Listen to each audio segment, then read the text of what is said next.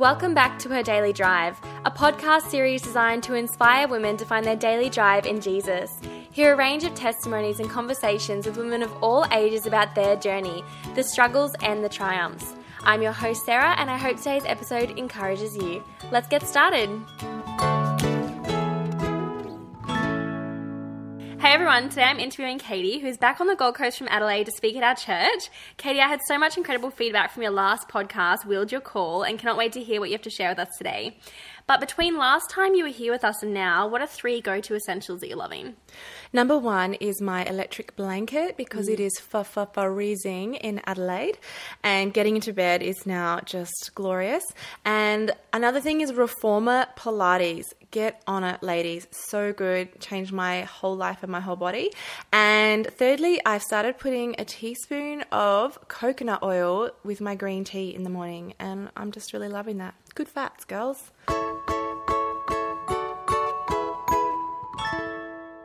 For those of you that want to listen to Katie's testimony, head back to episode number 74. But today we're going to jump right into it. So, can you tell us what topic you're going to share with us today? I want to talk about leadership. Like every area of our life needs leadership, but I also want to just touch on faithfulness in leadership because we don't often associate faithfulness with the razzle dazzle of leadership. So, I just want to unpack that a little bit today. Why is this an important topic for us to talk about in today's society? We live in a world that celebrates image and success and the quick fix, and we treat so many things as disposable and things we make things serve us rather than us serving things. And I think there's such a deep aching need in humanity for people to sort of reconnect with the fact that we belong to each other and we are better when we lead our lives in such a way that it actually enables others the freedom to build their lives and start to reach their potential, which all sounds very buzzy and, you know, I don't even know. But essentially, every area of our life needs leadership. And so I think that, you know, it's a thousand small decisions that culminate into making someone a fantastic human. And I think sometimes as Christians, we can be so intent on being great Christians without first recognizing that we need to be great people. You know, a great Christian will always start as a great human first. We can go through the motions of faith and going to church and Christianity without actually taking responsibility for leading our lives in such a way as to make us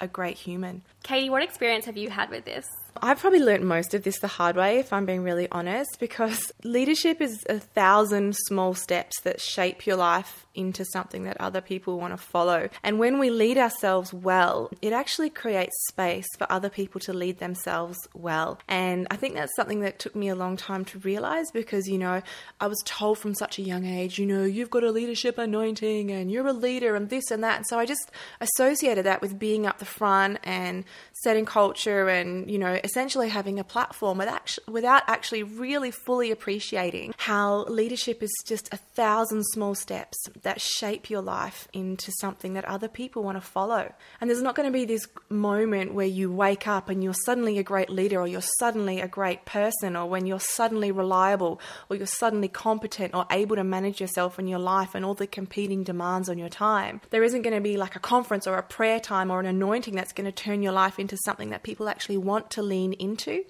And so that's been a process of learning and maturity as I've gotten older. What is God's perspective on us leading ourselves well? I think it's a couple of things. I think because of the way the world is wired today, having a church full of Christians who are devoted to Jesus Christ and are allowing Jesus to be not just their savior, but also their leader. Because what we want is to be the kind of people that the world knows what they're going to get and so, when you are leading yourself in faithfulness and when you are embracing that thousand small steps of being faithful with the charge that we have to represent Jesus in the world beautifully, you know, it means that the world knows what they're going to get. And that means that from a leadership perspective, people will have a confidence in both the output and the orientation of your life. You know, you're going to conduct yourself in a really focused and consistent way without, you know, needing razzle dazzle. So, whether you're on a platform or whether you're playing Duplo with your kids, kids or you're at the shops or you're interacting with any number of different environments, faithfulness is more important than skill. Faithfulness is so much more important than charisma because my conviction and my my sort of revelation around faithfulness as an element of leadership is that faithfulness actually will lead us into the future. Faithfulness isn't sexy and it isn't loud and it isn't public. It's just about taking, you know, whatever God's given you and pouring it out faithfully and consistently and with a view to growth and maturity, which is exactly what Jesus did. He was just faithful to what God asked him to do. So I believe that there is no maturity that can come in your life without first faithfulness. And there is no faith without faithfulness. There is religion always, but there is not faith in Jesus. So there's no maturity without faithfulness. And I don't often think that we fully appreciate that in our lives. Because this is the thing, this is my little catchphrase that I that I always tell my team. It's faithfulness leads to growth. You won't grow unless you're faithful with the little things and you're walking with God faithfully and you're being faithful to what He's poured into your life. So, faithfulness leads to growth, and growth leads to maturity. Maturity leads to trust because people are confident in the orientation and the output of your life. They know what they're going to get with you. And trust leads to influence, and influence creates the future. In 1 Corinthians chapter 4, the title of it is The Nature of True Apostleship. And it says this This then is how you ought to regard us, as servants of Christ and in those entrusted with the mysteries God has revealed. Now it is required that those who have been given a trust must prove faithful. And in 2 Timothy chapter 1 and verse 14 it says, Guard the good deposit meaning whatever God's put in your life, guard that good deposit that was entrusted to you. Guard it with the help of the Holy Spirit who lives in us. And so I think if we actually start to think about stewarding the deposit that God has put in our life and being faithful to the mission and the purpose that God has given us and just doing a thousand small steps of faithfulness so that people can be confident in what we will give, it means that it's so much easier for the people to understand Jesus Christ because we're not going to be chopping and changing and highs and lows, or at the very least, we'll be self aware about those and we'll be able to communicate around that. But if we can be faithful, if we can lead ourselves in faithfulness, we will be able to influence the future. What does it look like for us to lead ourselves in faithfulness, Katie? That's a great question. I think it's a number of things. Number one, I think we need to take personal responsibility for those things in our lives that could potentially derail us. For many of us, that's going to be mental health issues. We're going to have to manage and get the help that we need in order to position ourselves for well being. Because there are so many people I meet who struggle in that area and who are resistant uh, and are ashamed that that is their story or that's their season.